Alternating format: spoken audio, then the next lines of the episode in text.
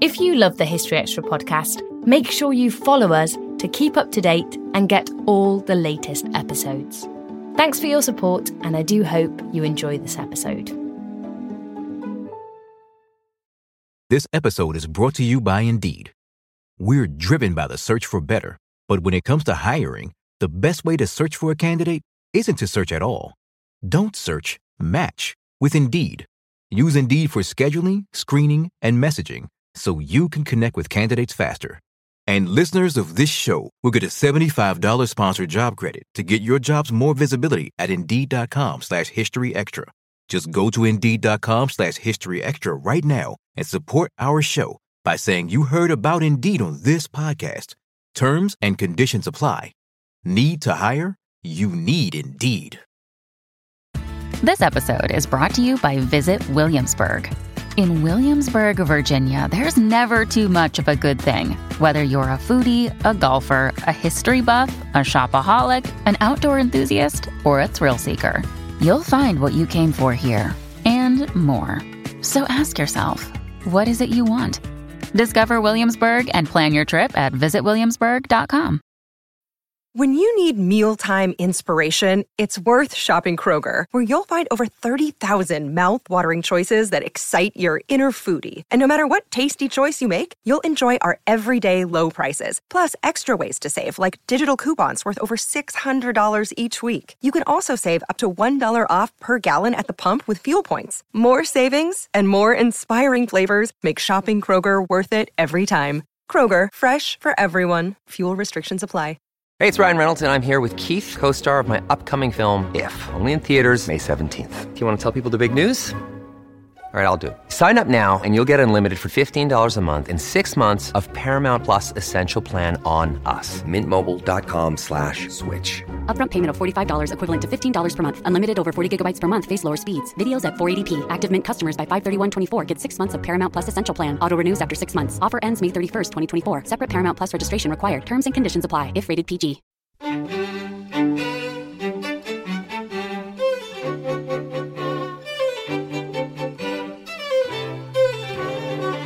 That actually the situation is infinitely more complicated as ever than the perception you might have about it. So it's not Scotland versus England, it's not Catholics versus Protestants.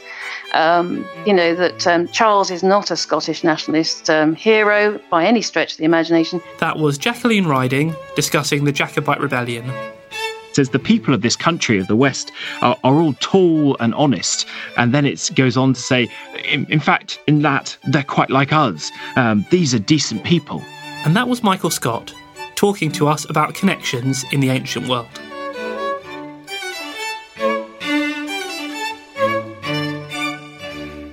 You're listening to the History Extra podcast from BBC History Magazine. We're the UK's best selling history magazine available in print and several digital formats all over the world. Find out more at historyextra.com forward slash subscribe or look out for us in your digital newsstand or app store. Hello, and welcome to our fourth podcast of July 2016. I'm Rob Attar, the editor of BBC History magazine. Our first interview this week is with Dr. Jacqueline Riding of Birkbeck. She's the author of Jacobites, a New History of the 45 Rebellion, which, as the title suggests, describes Bonnie Prince Charlie's attempts to win back the throne for his family from the Hanoverian dynasty. Our book's editor, Matt Elton, spoke to Jacqueline recently and began by asking her about what point in the Jacobite story her book begins. Well, I think you can't really do the 45 without starting reasonably early. I mean, the first chapter obviously has to deal with the backstory of why did the Jacobites exist at all? Who are the Jacobites? So you have to start really with uh, the glorious revolution as it's described. Um, so there's sort of 1688 onwards, um, and and I tried to get that over and done with as fast as possible because if anyone knows anything about the story, they want to get into the action, they want to get into the into they want to meet Charles and they want to um, you know, get going on on this extraordinary story.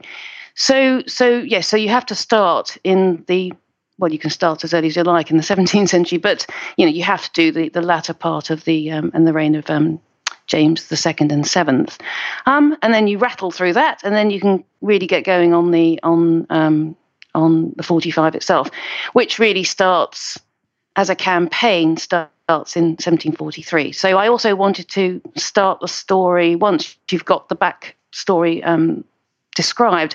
I wanted to focus and start on Rome itself and uh, the, the exiled Jacobite court.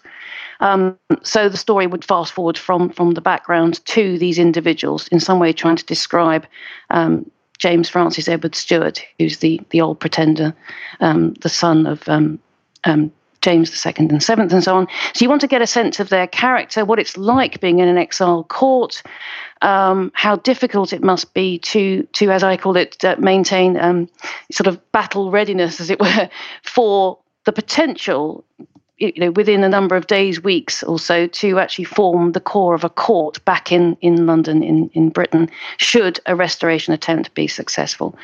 So I wanted to, so initially I rattled through the, the, the, the, the past, the history, um, to the 45, and then really sort of settle in and, and, and get going around 17, 1740 onwards, and really get going in 1743.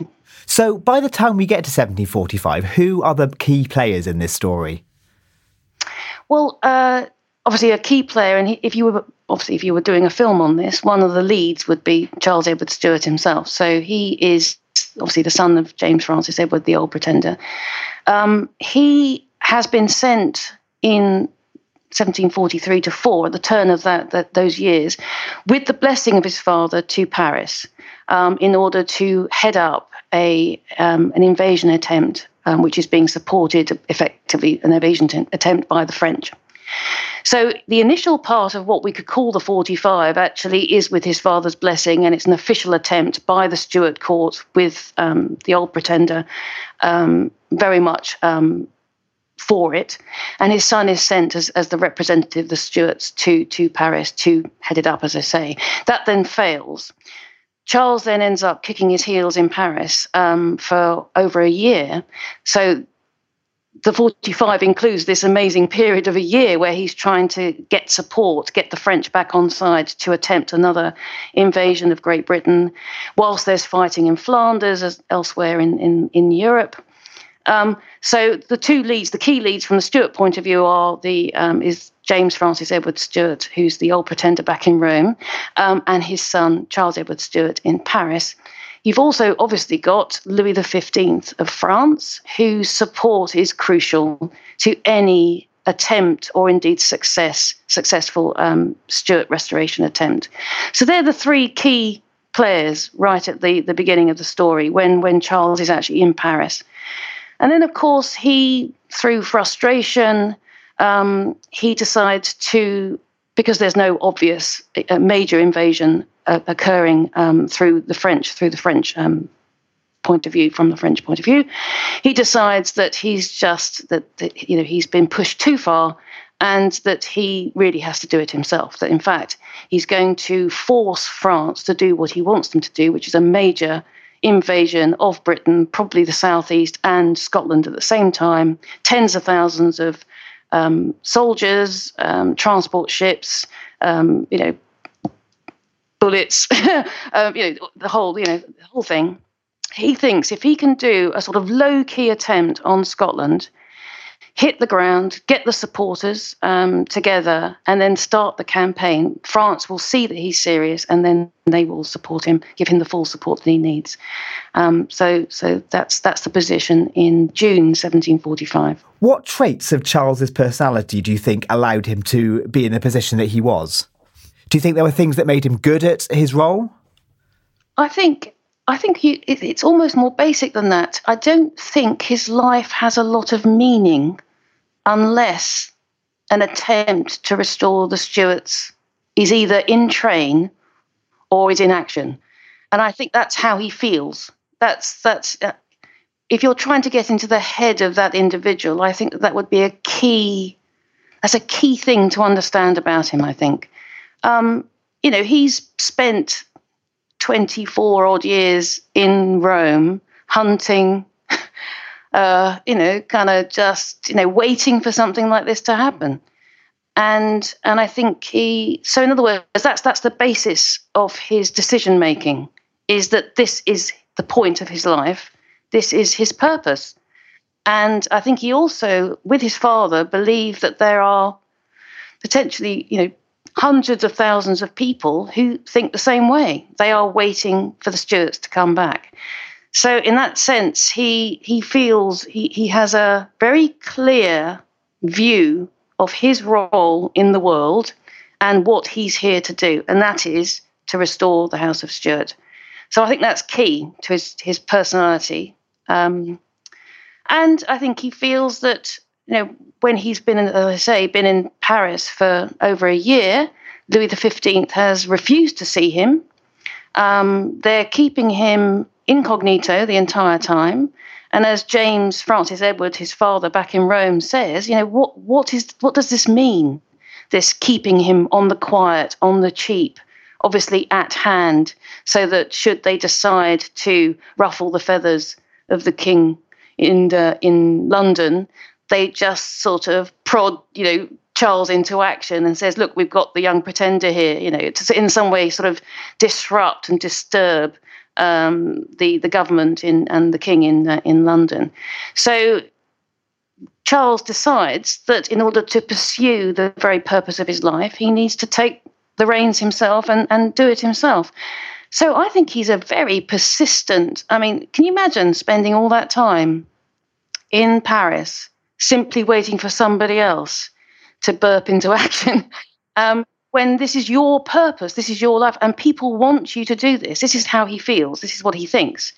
This is, you know, his his godly right is to be the heir of uh, of the you know the Prince of Wales of Great Britain and Ireland, and uh, and Louis the Fifteenth, who obviously has other things on his mind, mainly you know the, the, the what's good for France um, you know, has shown himself to be a somewhat sort of, you know, half-hearted supporter at times.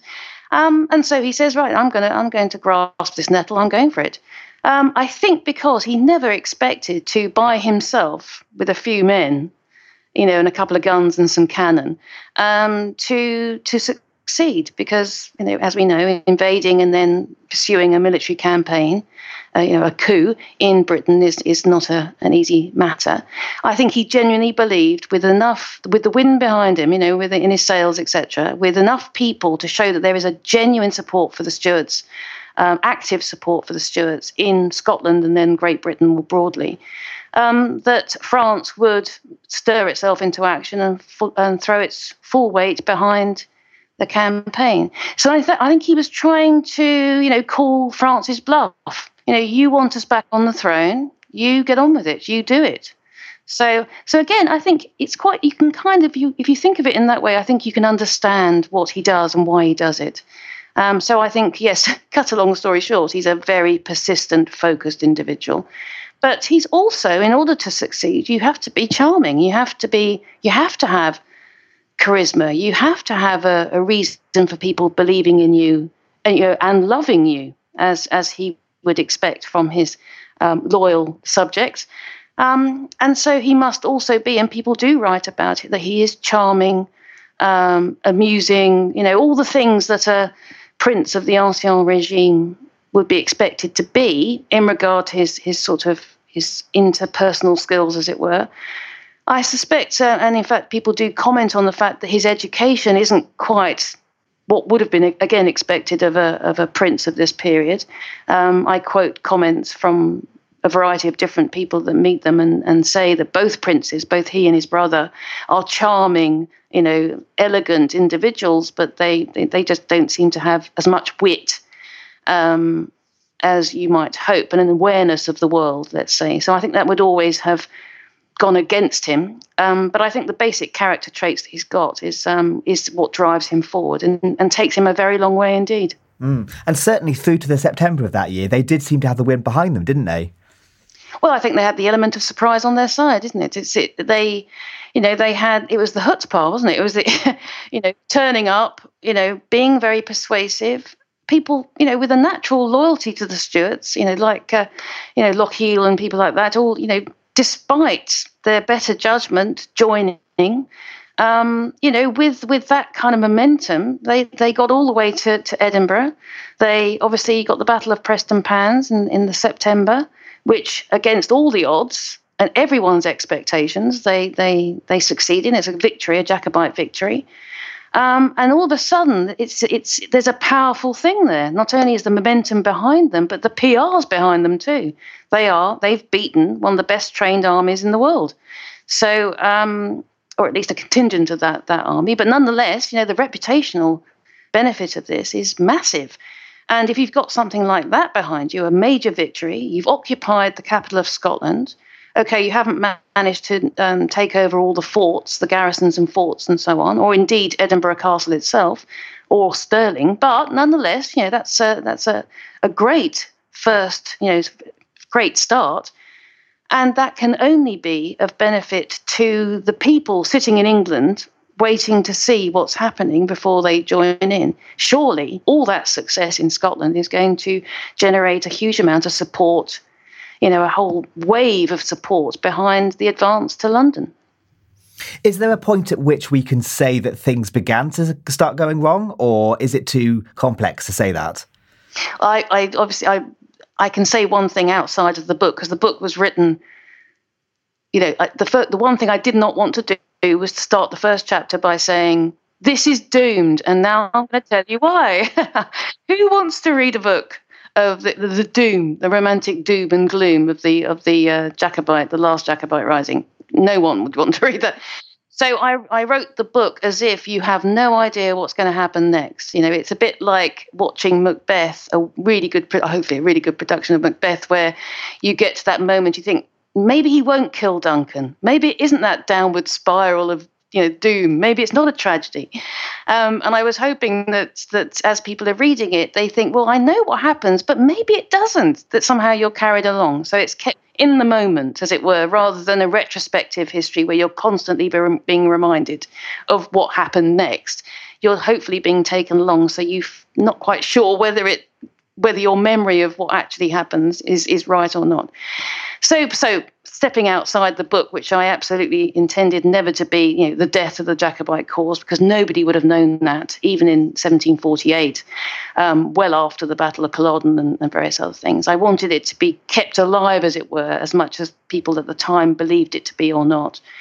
But stepping outside of that, I think um, the the the fault lines started appearing almost immediately within the Jacobite command, which was crucial um, you know, whether these guys got on, uh, you know, the heads heads of the various um, regiments, whether they be the Highland clans, clan chiefs, or whether they're Irishmen who are have experience of being in a regular army. Um, keeping that group together and and focused and unified and behind the the campaign, or rather, from Charles's point of view, behind hit what he thought the campaign, what the aim was, um, which obviously is the um, Stuarts being returned to all their territories, you know, the Great Britain and Ireland, and in fact being resident in based mainly in London, but occasionally coming back to Edinburgh and so on. If everybody's behind that, then of course you can move mountains. But if they're not, if the, if the um, fault lines already exist, which they did, um, then it's it's a massive issue and a massive thing for a character, a young character, inexperienced individual like Charles Edward Stuart to balance, to, to, to cope with. So, yeah, so on, I think from the kind of, not that that would necessarily have uh, foretold the failure of the campaign, but it certainly didn't make it any easier to maintain the discipline that they needed, the union, the, the, the unity of focus and, and um, aim that was required. There was a disjuncture almost from the onset between various camps, which just got worse and worse and worse as, as the campaign went on. So I think you you could see problems early, but you know if the campaign had been successful, you know, and the Stuarts had returned, then we'd look back on that and say, well, despite the fact there were these issues, you know, they still managed to do it. So, so yeah. So I think in retrospect, you can see the fault lines early. For people who may not know, what happened into the opening months of 1746? So what's so what's happened is that you've got this extraordinary advance. Um, the Jacobite army, which by the time it leaves Edinburgh in the beginning end of October, beginning of November, is about five and a half thousand, six thousand strong. Advance into England, they just keep going. They through the northwest, they go through um, Cumberland as it was then. They advance through, they go through Lancashire, and then they get all the way to Derby, which is famously 120 miles from London. Um, and then they retreat. So by the time we get to, and retreat successfully back into Scotland, because there's another Jacobite army forming in Scotland, a second a second army, as it were, and the idea is that um, that they can't advance any further than Derby. They feel they're going to be cut off from this second army back in, in Scotland. And what they need to do is to unite the army so it's almost double its size, um, consolidate their, their successes in Scotland, and then potentially advance back into England. So that's one potential forward thing. So by the time we get to 1746, early 1746, um, in the January, you um, you have a sizable Jacobite army. Um, so it's not all gloom and doom by any stretch, and it wins yet another victory um, at Falkirk. So so that's what's happening in in the January of um, uh, 1746, at the turn of 45-46. So in other words, this is an army that's not you know on de- in decline. It's not a cause that's desperate and on its knees. Um, it you know as, as I say, with this idea of never quite, the book never shows you what's happening too far in advance of where you actually are in, in the story. At that moment, you know, after the Battle of um, Falkirk, that's um, again another experienced um, general, um, Henry Hawley in this in this instance, is is beaten by by the Jacobite army. So this is this is an army with its potentially with you know with its tail up.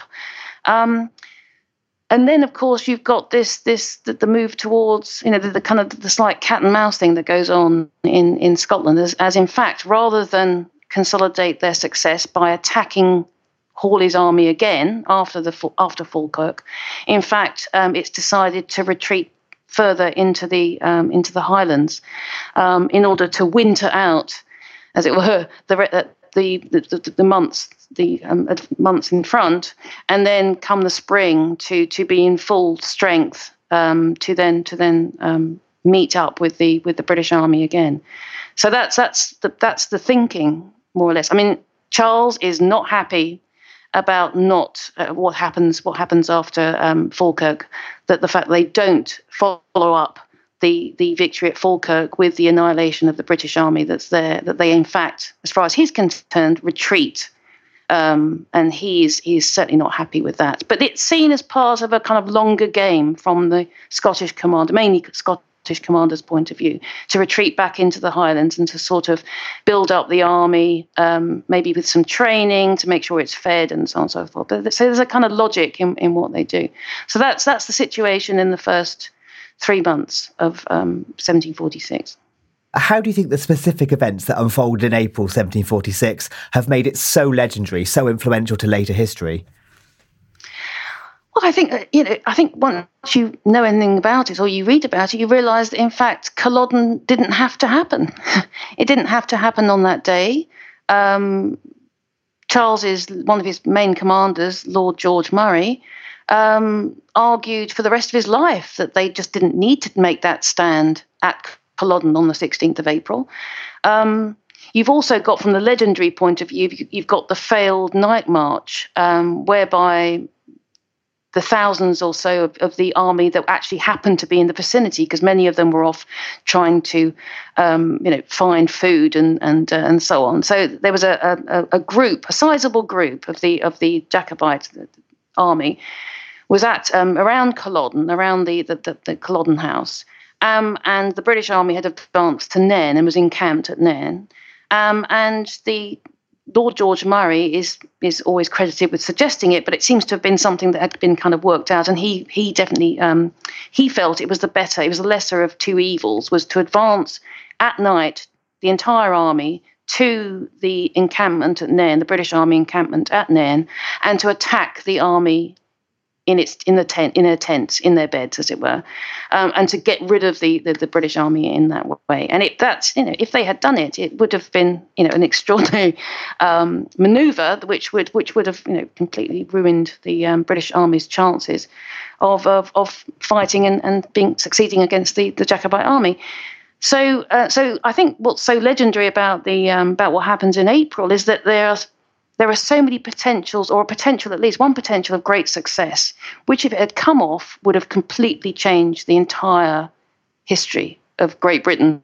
Um, but that, um, sadly for them, the that particular um, attempt to to sort of annihilate the British army in their beds, in their tents, um, failed because the Jacobite army didn't leave early enough from Culloden. It was a good sort of eight, eight or so miles march in the dark across boggy, you know, lumpy terrain.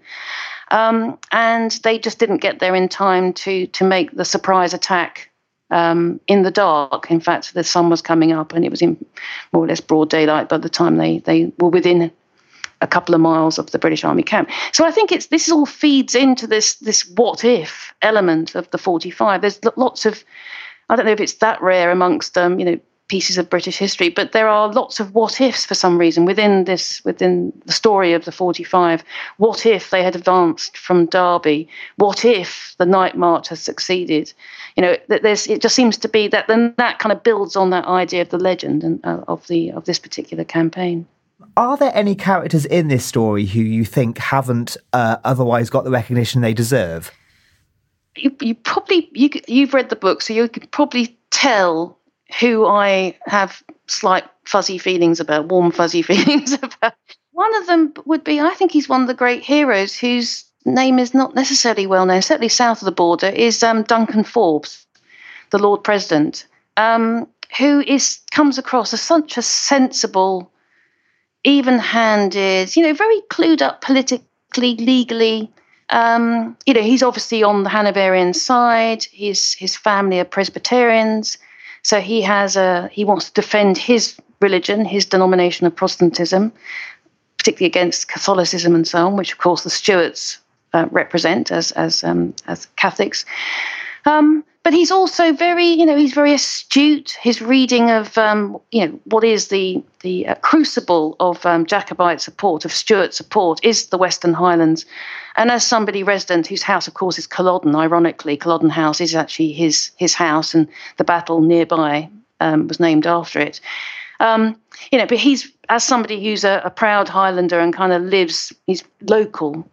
Um, he he understands and appreciates the the, the stance of, uh, of, of people who even are against his own political stance and so on. He has a kind of an, a, an understanding, a deep understanding of it, inherent understanding. So I think he, if people had listened to him more, um, the 45 might not have happened. And after Culloden and the whole the terrible devastation that occurs after that, his his advice to people like the Duke of Cumberland and also the government back in London is again very even-handed. It appreciates that some form of justice is required. You know, if you raise a rebellion in your country and you fail, then there has to be some something has to give, something has to happen. But he feels that an extension of mercy is also very important and vital and um, unfortunately, he's not really listened to. Um, he's listened to in part, but not not fully listened to. Um, so I think I, I think I could highlight one individual that really should be better known, not just in Scotland, but I think more broadly in in Britain. Um, is it would be Duncan Forbes. How should we now see this story in light of 21st century political tensions and tensions about identity as well? I guess. I, well, I think, I mean, I hope that it, that people will see that something that's um, often held up as very black and white. Um, you know, you've got your heroes, you've got your twiddly moustache villains. You know, the Duke of Cumberland, for example. You know, Charles is the hero, Cumberland's the villain. Um, you know that there's a obvious sort of you know there are virtue on one side and vice on the other you know there's self-interest on one side and and you know honor on the other i hope that if people read this book is that is to impress upon them that actually the situation is infinitely more complicated as ever. um, than than the perception you might have about it. So it's not Scotland versus England. It's not Catholics versus Protestants. Um, you know that um, Charles is not a Scottish nationalist um, hero by any stretch of the imagination. The you, um, the uh, breaking up of the union, which the Stuarts used as part of their PR campaign to get um, those who were anti-union um, behind them for, for a Stuart restoration. I mean, that was something that they used, and, and in fact, Charles um, reiterates this in proclamations when he's at Holyrood in the September of 1745 that the union is null and void, um, and that the the three um, um, countries that form the union, um, or rather the two countries, as in Scotland and England, it, this is now null and void, and they are now separate countries. So, so he you might see him as being a kind of uh, nationalist prototype figure but it's it's a moot point whether once they'd arrived in london um, whether charles would have advocated the breakup of the union um, simply on a, on a basic level because i in my opinion and i think others would agree it would have been frankly easier to uh, continue governing um, the, um, Great Britain, Scotland, um, Wales, and um, England via the, um, the, through the Union, through a, single Parliament in in London, in Westminster. So, so I think it's it's a case of it, some of the kind of things that have been attached to certain figures, particularly Charles and, and the Jacobites themselves. Um, I hope that people will realise it's a lot more complicated than that, and and that, that, as I say, you know, no matter how charming the individual or how much you you agree with their stance, most of the people involved in this, um, excepting the foot soldiers, who've been a lot of whom have been dragged into this situation because of the um, the um, the right of their their clan chief. Um, a lot of the people involved in this are involved partly out of loyalty, but also out of out of self interest. Um, so it's just to realise that, in fact, life as ever is a lot more complicated than you might think. That was Jacqueline Riding. Jacobites, A New History of the 45 Rebellion, is out now in both the UK and the US, published by Bloomsbury. We don't always realise just how much our negative thoughts and experiences stick with us and weigh us down. You may find your brain constantly running through a highlight reel of bad moments. That comment your friend made last week that hurt your feelings, that frustrating thing your mum does, or that silly thing you said in a meeting. Maybe it's time to get it all off your chest, whether it's a tiny annoyance or something much bigger. Talking about it can give you some relief and lead you to a potential solution. That's where therapy comes in. It's a safe space to share whatever's weighing you down and learn to process it so your internal highlight reel can focus on the good stuff. And BetterHelp offers affordable online therapy on a schedule that works for you. Connect with a licensed therapist by text, phone, or video call. Start the process in minutes and switch therapists anytime. Let it out with BetterHelp. Visit betterhelp.com slash historyextra today to get 10% off your first month. That's betterhelp, H-E-L-P dot com slash historyextra. This episode is brought to you by Indeed. We're driven by the search for better, but when it comes to hiring, the best way to search for a candidate isn't to search at all. Don't search, match with Indeed. Use Indeed for scheduling, screening, and messaging so you can connect with candidates faster. And listeners of this show will get a $75 sponsored job credit to get your jobs more visibility at Indeed.com slash History Extra. Just go to Indeed.com slash History Extra right now and support our show by saying you heard about Indeed on this podcast. Terms and conditions apply. Need to hire? You need Indeed. And now it's time for the latest history news with our website assistant, Ellie Cawthorne. Alongside surfing, skateboarding, and climbing, another more unusual sport is being put forward for inclusion in the 2020 Tokyo Olympics. English Heritage is leading a campaign to get jousting officially recognised as an Olympic sport. One of the world's oldest equestrian sports, jousting was particularly popular in the 15th and 16th centuries and was a favourite pastime of Henry VIII. The sport sees riders atop horses charging towards each other with lances at speeds of up to 30 miles per hour. English Heritage, who have launched an online petition in support of the campaign, already host jousting events across the country. Lucy Hutchins, head of projects at English Heritage, told The Guardian that the organisation is deadly serious about lobbying the International Olympic Committee to get the sport registered in the 2020 Games. Jousting is an incredible spectator sport, she stated. The skill of the knight and the horses make it a great thing to witness. We absolutely believe it deserves its place at the Olympic table. Sticking with English heritage, this week the organisation unveiled a blue plaque on the childhood home of footballer Bobby Moore. 50 years after he led England to victory at the 1966 World Cup, Moore has become the first footballer to be memorialised in this manner. He lived at the semi detached house in Barking, East London, from his birth up until his England debut in 1962, practising his football skills on the surrounding streets. Moore's daughter, Roberta, said her father would be truly humbled and deeply touched by the plaque. In other news, archaeologists in Mexico have uncovered an underground water tunnel beneath the Mayan Temple of Inscriptions, a discovery which could alter our understandings of the Mayan belief system. Built in the 7th century AD, the temple was a tomb for the ancient leader Pakal. It stands on top of a natural spring, and archaeologists believe that the two foot high water tunnel may have been constructed in order to transport Pakal's spirit into the afterlife. Carvings uncovered at the tomb also support this idea. Arnoldo Gonzalez, who led the project, reported that the carvings say a god will guide the dead towards the underworld by submerging them into the water so they will be received there. The discovery suggests that water played a more important role in Mayan beliefs about the afterlife than has previously been recognised. Before our next interview, here's a reminder that tickets are currently on sale for this year's History Weekend events. They're taking place in Winchester from the 7th to 9th of October, and then York from the 18th to 20th of November. And both feature great lineups of historians, including the likes of Simon Sebag Montefiore, Dan Snow, Suzannah Lipscomb, Antony Beevor, and many others.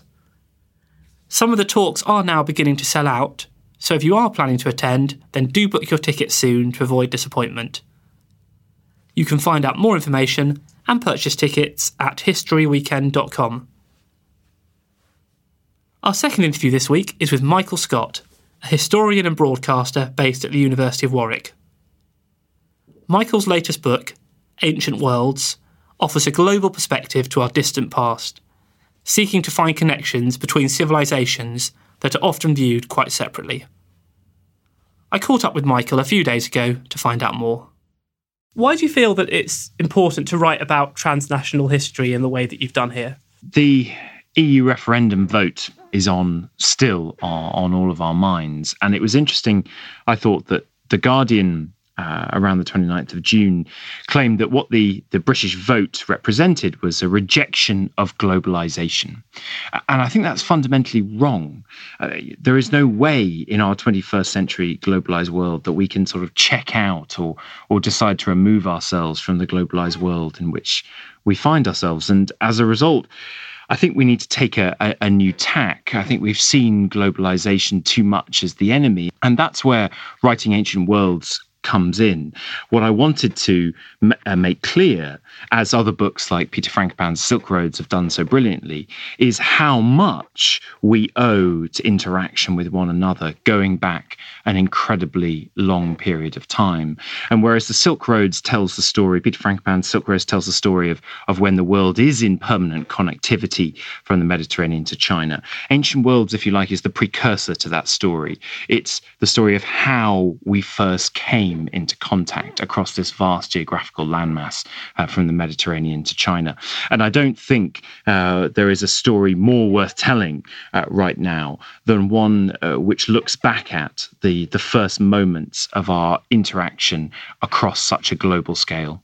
When we talk about ancient worlds, how far do these worlds stretch? I mean, are we including things like Africa, say, Northern Europe, maybe even Britain, where we are now? Yeah, so what we've done in this book is is looking from the Mediterranean, and, and that includes Britain as it's part of the Roman Empire, um, all the way through to China. We're looking at North Africa. Um, what we don't do in this book is is take a, a pan global uh, stage, if you like, and including um, uh, Central and Southern Africa and the Americas. And one of the reasons for that is that the way in which the past has been written about in these different cultures, the way in which the archaeological research has been done has left very different levels of texture and depth um, in these these ancient times that we can get at these different civilizations with, and we are very fortunate in the area from the Mediterranean to China to have a a, a pretty good texture and depth which just can't be replicated if you go to Central or Southern Africa or to the Americas. And as a result, the the way that I chose to write this book, which is to pick three very specific moments, we're thinking end of the sixth century BCE in part one. We're looking at the end of the third century BCE in part two and the fourth century AD in part three. Um, to be able to talk about those kind of specific moments, what I had to do was to keep the book with within the realms of the Mediterranean to China and talk about that story of, of gathering interconnectivity. But you never know. Maybe maybe volume two might uh, take us to the Americas and, and the rest of the world. What would you say are the challenges of writing this kind of history? I mean, how difficult is it to work across so many different languages and different cultures? Oh, it's absolutely a challenge. And I would never suggest that global history is the only way we should be doing history. But what I would say is that it should definitely be a more a prominent part of the armory of the ways in which we approach the past. And I think the advantages that it gives you are threefold. The first is that it, it, it puts the emphasis on context, the wider global context in which each of these civilizations and cultures was interacting and functioning. And the second is that it, it prioritizes and gets you to think about how much these cultures owe to interaction with one another. And the third is that it simply gets you outside of the world in, with which you are increasingly familiar. And it get it's a way out of parochialism, to borrow a phrase from Sir Geoffrey Lloyd, who's a specialist in, in Greco-Chinese kind of comparative work. Uh, and I think that's incredibly important. We need to be reminded on a regular basis about what is familiar familiar and what is deceptively familiar in the worlds that we study. So I think there are huge advantages. The challenges are, are, are obvious. You are having to, to throw yourself into worlds uh, across a vast time span that have very, very different cultures and ways of thinking, and of course, languages uh, and different types of evidence that you can access.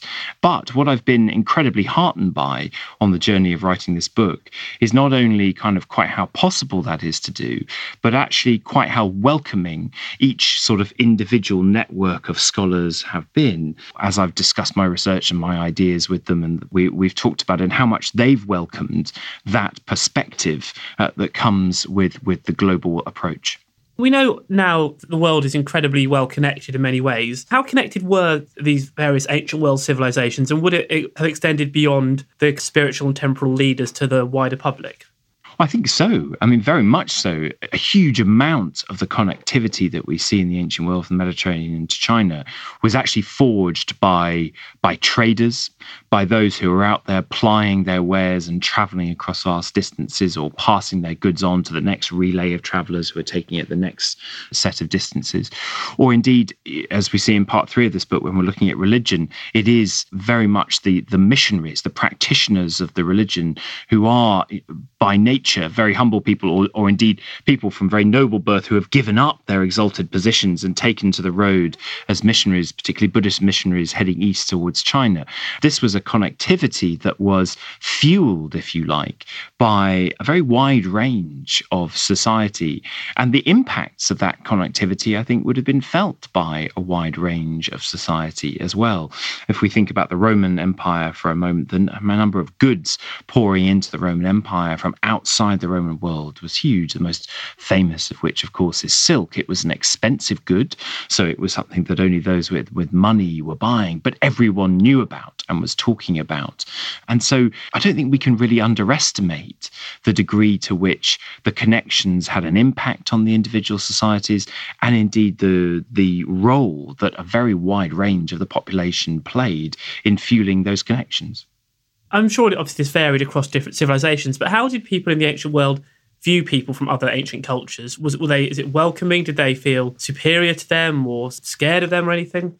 I think that's a, a, fascinating question. And we're so used when working in the Mediterranean world to think about the sort of civilized versus barbarian dichotomy. The foreigners over there to the east are, are the barbarians, going all the way back to Herodotus, obviously, in the, the Persian invasions of Greece. But when you look at some of the first reports of, of contact from the west further east and from the east to the west, actually the note you get is is is one of respect so, from the west going east, at the end of the fourth century BCE, we have the figure of Megasthenes, who is the first official ambassador to be sent by the Seleucid rulers to the court of the Indian king Chandragupta Maurya at Pataliputra. And he writes his account of India as he finds it, his Indica, which is then recounted for us in part by writers such as Diodorus Siculus and others. And what's striking about his record of India is on the one hand, you know, fanciful claims about ants the size of men and men who have their feet on backwards and things like that. But on the other hand, an incredible respect and admiration for Indian culture. He marvels, for example, at the fact that they seem to exist perfectly happily without slavery and that their society functions without much crime. Um, and on the other hand, if you look at some of the sources from the East, from the world of the Chinese, looking west, particularly in document the Hou Hanshu, the, the, the book of the later Han dynasty, in which there's a section on uh, a chapter on the western regions, talking about the first people to, to make their way west. And uh, the quote there is fascinating. It says, The people of this country of the West are, are all tall and honest. And then it goes on to say, in, in fact, in that, they're quite like us. Um, these are decent people. Uh, and this is why that, that we have given the name to this far western realm. Uh, uh, Da Qin, the Greater Qin, which was a, a mark of huge respect coming from the, the Chinese world. So, in that sense, it, it it's quite a wonderful note, I think, that that the first kind of records and mullings over of what the East is like from the Western perspective and what the West is like from the Eastern perspective is actually, in both cases, full of admiration and respect, um, rather than the more typical uh, ones that we've we've seen over the centuries, and which sadly are still present today, of of disrespect and of, of fear. And as you mentioned earlier, you've picked out three key dates to focus on in your book, and the first one is in the late sixth century BC, where you've got great developments in democracy, religion, philosophy.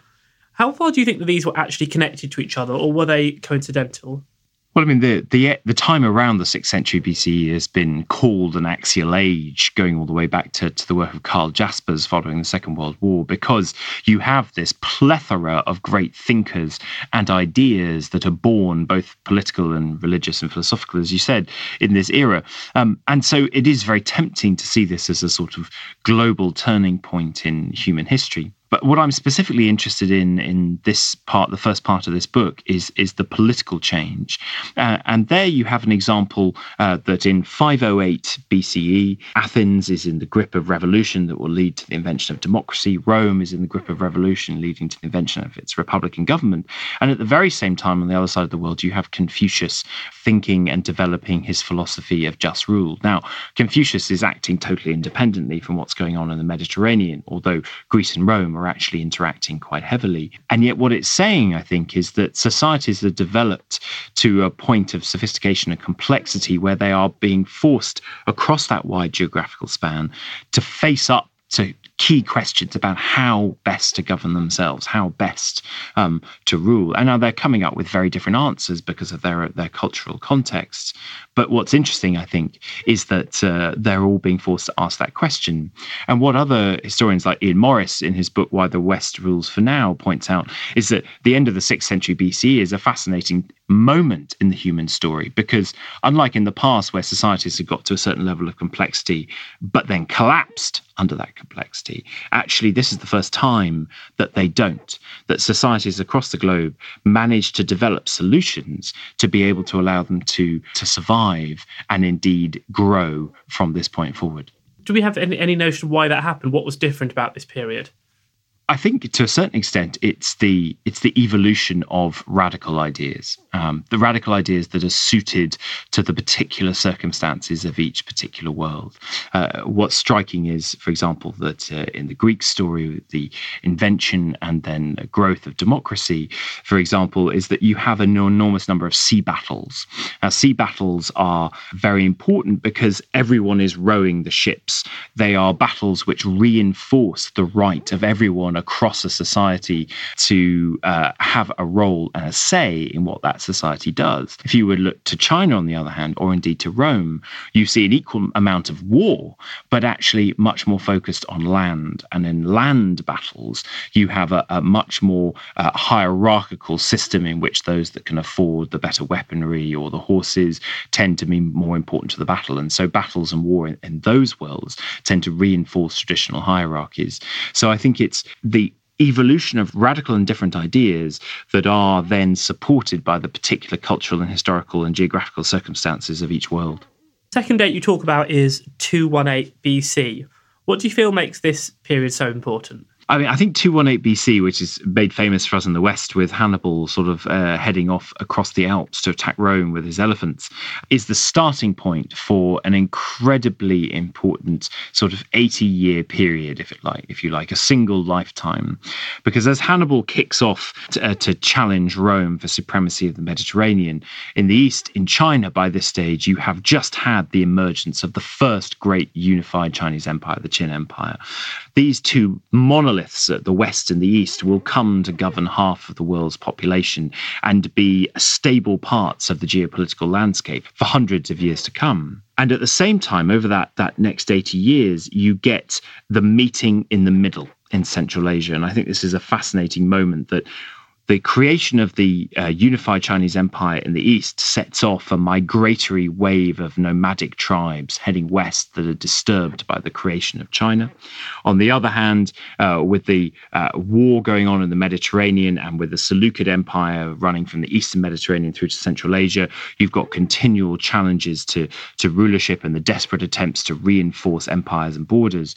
And then in about the 140s BC, so after about 80 years, you get the clash of those migratory nomadic tribes uh, smashing into the Greco Roman world in Central Asia, the very uh, eastern edge of the Seleucid Empire.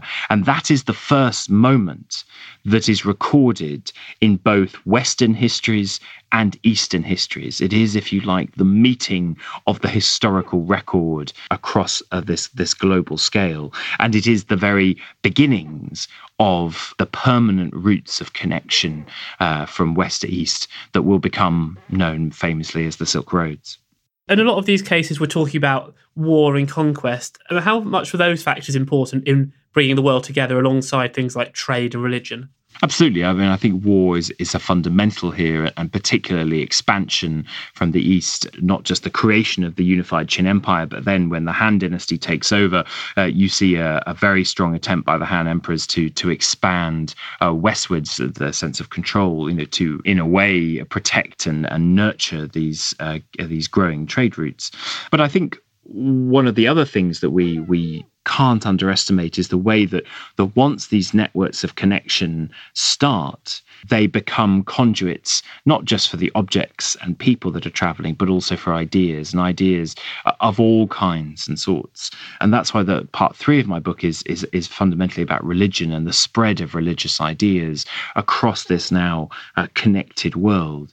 You have christianity of course in the 4th century AD spreading and, and becoming the the official religion of the Roman Empire but also spreading into places like Armenia Ethiopia further east uh, you have Buddhism spreading out of India India up into Central Asia, but then fundamentally into China during this period. So I think it's important to realize that trade and war and power obviously are, are key starters in this mix. Uh, but once the networks are there, ideas of all sorts can move across them. So you've picked out three very important years to frame this book around, but would it be fair to say that in almost any year you could find some interesting examples of interaction at this point? I'm sure in any year there would be particular examples of interaction, or at least growing and gathering interaction. What I think makes these three moments particularly interesting is that they are a similar kind of development that is happening at the same time across such a vast geopolitical and geographical span. So it's politics for the Mediterranean to China in the sixth century, it's war in the end of the third and early second century, and religion in the fourth century AD. And for me, they are special and fascinating windows into the gathering connectivity of the ancient worlds that make up this landmass from the Mediterranean to China, which lay the groundwork for the centuries of connectivity along the Silk Roads and other trading routes um, that will follow. To what extent do these connections that have been formed then continue into what I guess we'd call the medieval period? Yes, I mean, absolutely. There are uh, rises and falls. I mean, one of the most interesting uh, connections, I think, is that those nomadic tribes that are fighting against the unified Chinese Empire at the end of the third and beginning of the second century BCE, that will continue to plague the Chinese Empire for some time, as they start to migrate westwards, it, it's thought that the uh, descendants of them are the Huns that will come to plague the Roman Empire in the fourth, fifth centuries AD. So, in that sense, there are these these wonderful global connections that continue to roll for centuries to come and, and will continue well into the medieval period, obviously with uh, lesser and, and higher moments of, of activity and connectivity. And indeed, the Silk Roads will, you know, maintain their vivacity until you get to the era of Columbus uh, discovering America and you get to the era of when alternative routes by, by boat are possible. And it's only after that that moment in the sort of 15th century was that you start to see the decline of the Silk Roads um, as the primary means of communication and connectivity across this vast geographical span. Now, obviously, you're you're really keen to promote global history through this book. But what else do you think needs to be done by the history profession more generally to give the public a better idea of our global past? Personally, I think that uh, we need to be thinking ab- about interconnectivity between cultures right from the get go, the way we teach history uh, at school, all the way through to university and and beyond. I mean, I'm very heartened, for instance, by um, the OECD runs a program called PISA, the Program for International Student Assessment, and it's their job to look across 80 countries and see whether 15 year olds are being prepared through their the ways that they're being assessed for the challenges that they will face in the world today. And in 2018, which is the next PISA assessment year, they will, for the first time, be adding global competency as one of the key challenges that 15 year olds need to be prepared for by what they are learning in schools. And I think global competency is, is defined as, as their ability to act as global citizens, their ability to engage with others, their ability to understand and think about cultures that are different from their own, and their ability to, uh, to interact in a dignified and open way with people from across the world And I think that's an incredibly positive uh, and important effort to get behind. And I think historians can play an incredibly important role in that. That was Michael Scott. Ancient Worlds An Epic History of East and West is out now in the UK, published by Hutchinson. And in the US, it's available for the Kindle. And you can also read an article by Michael about global connections in our August issue, which is currently on sale. Also, inside this month's magazine, there are articles on Eleanor of Aquitaine, the Chinese Cultural Revolution, a 17th century plot to kill Charles II, and the historical context of Britain's vote to leave the EU. You can get hold of our August issue now in all good newsagents in the UK and internationally in our many digital formats. Outside the UK, it may still be an earlier edition that's currently in the shops. And if you'd like to take out a subscription, we currently have a great deal available for new UK subscribers. You can get your first five issues for just £1 each. To take advantage of this deal, visit buysubscriptions.com forward slash history magazine and quote the code HTP206. One of the regular sections in the magazine and on the podcast is our First World War which is following that conflict from a distance of 100 years, through the voices of those who participated in it. We've now reached July 1916, and here, speaking to the Imperial War Museum, is George Ashurst, reflecting on his experiences at the Battle of the Somme. Over the top, you know. I'm on top then. It's partly blown down, you know. And I'm just stepping on top. And there's a corporal lying there. Oh, and all his shoulders. All here was blown away, you know. And he looks up at me as I passed him. Go on, Corporal, he says, get the bastards. I remember that quite well. I just, well, I don't stop, you know, I'm not to stop. I just said, okay, and buggered off as fast as I could, run. You see? That's what I did. Took no more notice of it. I, I just. Were you under a lot of fire? Yeah. There seemed to be bullets everywhere. And I was zigzagging. I seemed to be dodging in between them. Must have been, anyway, to get there. And I dove in the sunken road when I got there. Were you able? How fast were you able to run with your equipment? Was your equipment holding you back at all? It wasn't that. I was running fast. I was running fast, right enough. Could you see what was happening? That there were casualties, or Oh yes, and there was uh, smoke, you know, gun smoke knocking about. And you could hear him when a bullet hit somebody against you. You know, you could hear it hit him. You'd hear him groan and go down.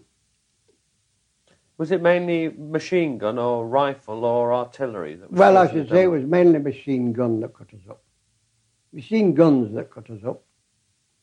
Yes, but far more so than than shells. Although I think this fella, this corporal I saw on top, I think he'd been hit with what they call a whiz bang. There was a terrible shell, you know, it come like lightning to our shell, our trenches. And it was there. Were you scared as you went over the top there? I mean, what what sort of things were going on in your head, if you can remember? Just, uh, I've got to get forward to on Sunken Road. That's all. I was dodging, you know, and it holding my head down like this, so a bullet would hit me tin hat. And uh, I kept going. I don't know how I run there. I better run there anyway. About how far was it? About 150 yards, I should think. Yes. To that sunken road. About 150 yards, perhaps a So it'd be more. about another seventy-five to the German trench, if it was. Yes. Yes. And you could, when you got to the sunken road, you couldn't see its trenches, you know. You were down below. When you left the sunken road at the east side, the ground went up like that. You see, because when Colonel Magniac said, every fit man over the top again, you know, come with me, over the top every fit man. Well, now, I don't know. I run up but right enough and run up the ground. Whether a lot more did, I don't know, or whether they disobeyed him, you know. But he went over. Whether a lot didn't, because when I dashed back into that sunken road, after I'd made my mind up I was no use where I was, on top of there in a shell I found there were men in good order. That was George Ashurst. You can read more from our First World War each month in BBC History magazine. And that is pretty much it for this episode, but please do listen in next week when we'll be talking about the Cold War and Greek philosophy. Thanks for listening to this History Extra podcast, which was produced by Jack Fletcher. Do let us know what you think about this episode by emailing podcast at historyextra.com, and we might read out your messages in future editions. Alternatively, why not keep in touch via Twitter or Facebook, where you'll find us at History Extra. For more great history content, don't forget to visit our website, historyextra.com, which is full of history articles, quizzes, image galleries, and more. Plus, it's where you can download hundreds of previous episodes of this podcast.